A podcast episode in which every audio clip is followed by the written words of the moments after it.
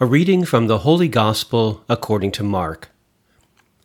On that day, as evening drew on, Jesus said to his disciples, Let us cross to the other side. Leaving the crowd, they took Jesus with them in the boat, just as he was.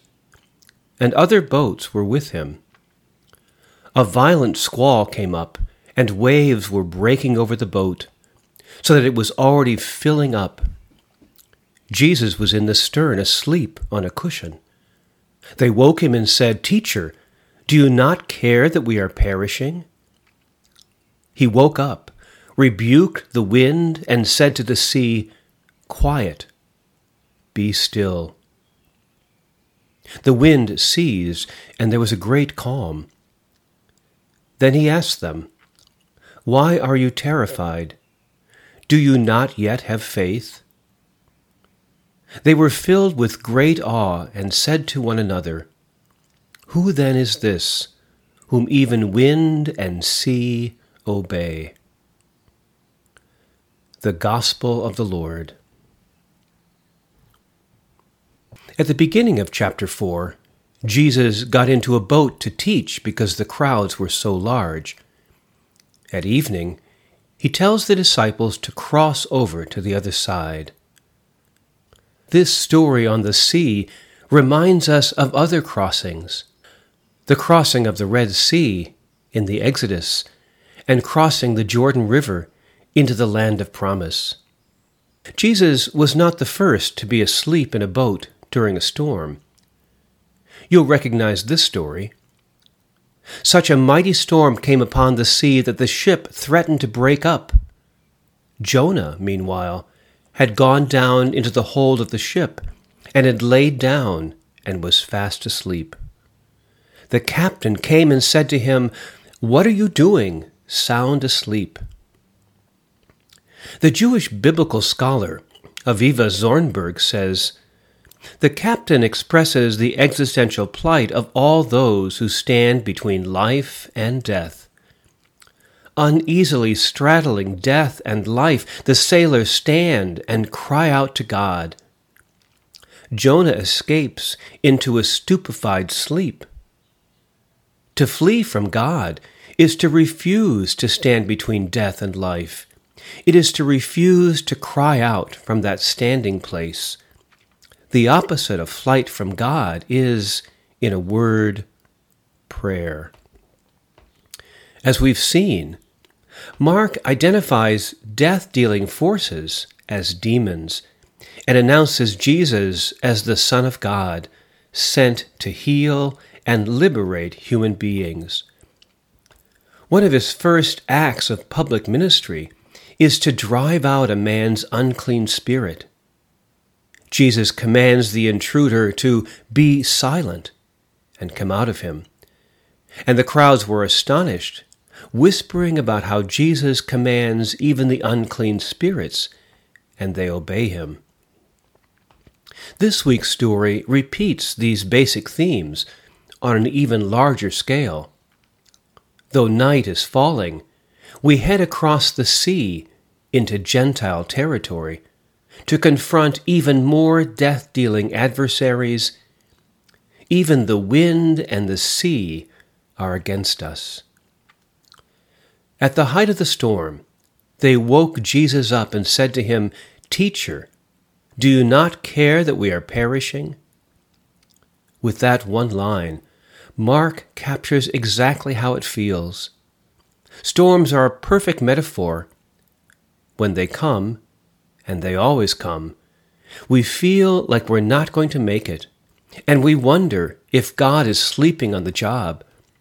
We wonder if God cares.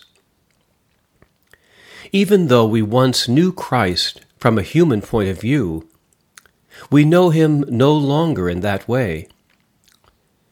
St. Paul is reminding us of a central paradox of the Bible. The paradox is that faith requires distance in order to exist and flourish. Adam and Eve, humankind, would never know faith unless they left the garden. They alone had certainty about God. Any question they had could simply be checked out with God the next time they saw him. But this certainty of divine presence is not faith. It's a kind of infancy. A baby does not trust that her mother will not drop her. Instead, there's a merciful cluelessness to being an infant. There's a necessary distancing between God and humankind in the garden in order for the journey of faith to begin. Last March, as the coronavirus lockdown spread across the globe, Pope Francis stood in an empty St. Peter's Square in the evening twilight and prayed for the city and the world. Reflecting on today's gospel, Francis observed, We were caught off guard by an unexpected, turbulent storm. All of us are in this boat.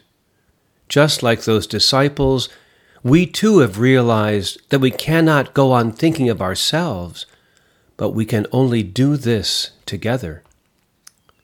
The Lord awakens so as to reawaken and revive our Easter faith. We have an anchor. By his cross, we have been saved. We have a rudder. By his cross, we have been redeemed. We have a hope. By his cross, we have been healed and embraced, so that nothing and no one can separate us from his redeeming love.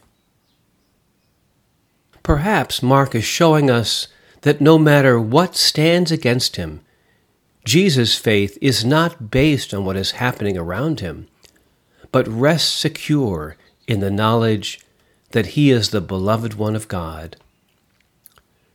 Remember the parable Jesus told last week from the boat? The kingdom of God is as if someone would scatter seed on the ground and would sleep and rise night and day, and the seed would sprout and grow. He does not know how. In the crossing of the Sea of Galilee, Jesus is acting out this parable. Leaving the crowd, they took Jesus with him in the boat he was in the stern, asleep on a cushion. The Word of God is with them all the while the storm is raging. After rebuking the wind and the waves, Jesus turns to his disciples and says, Do you not yet have faith? The Word has already been planted. It keeps on growing even as we sleep. In the words of Isaiah 55, for as the rain and snow come down from heaven, and do not return there until they have watered the earth, so shall my word be that goes out from my mouth. It shall not return to me empty, but it shall accomplish that which I propose. Being God's people doesn't give us special dispensation for an easier, storm free life. Bad things happen to all people. But faith is a way to find meaning. The Lutheran pastor, Nadia Bolz-Weber, invites us to imagine what it's like to cross over to the other side. You know how you'll be in a personal storm and you think, I'm perishing here, God. But when you look back on it six months later, you are still alive and the world didn't end?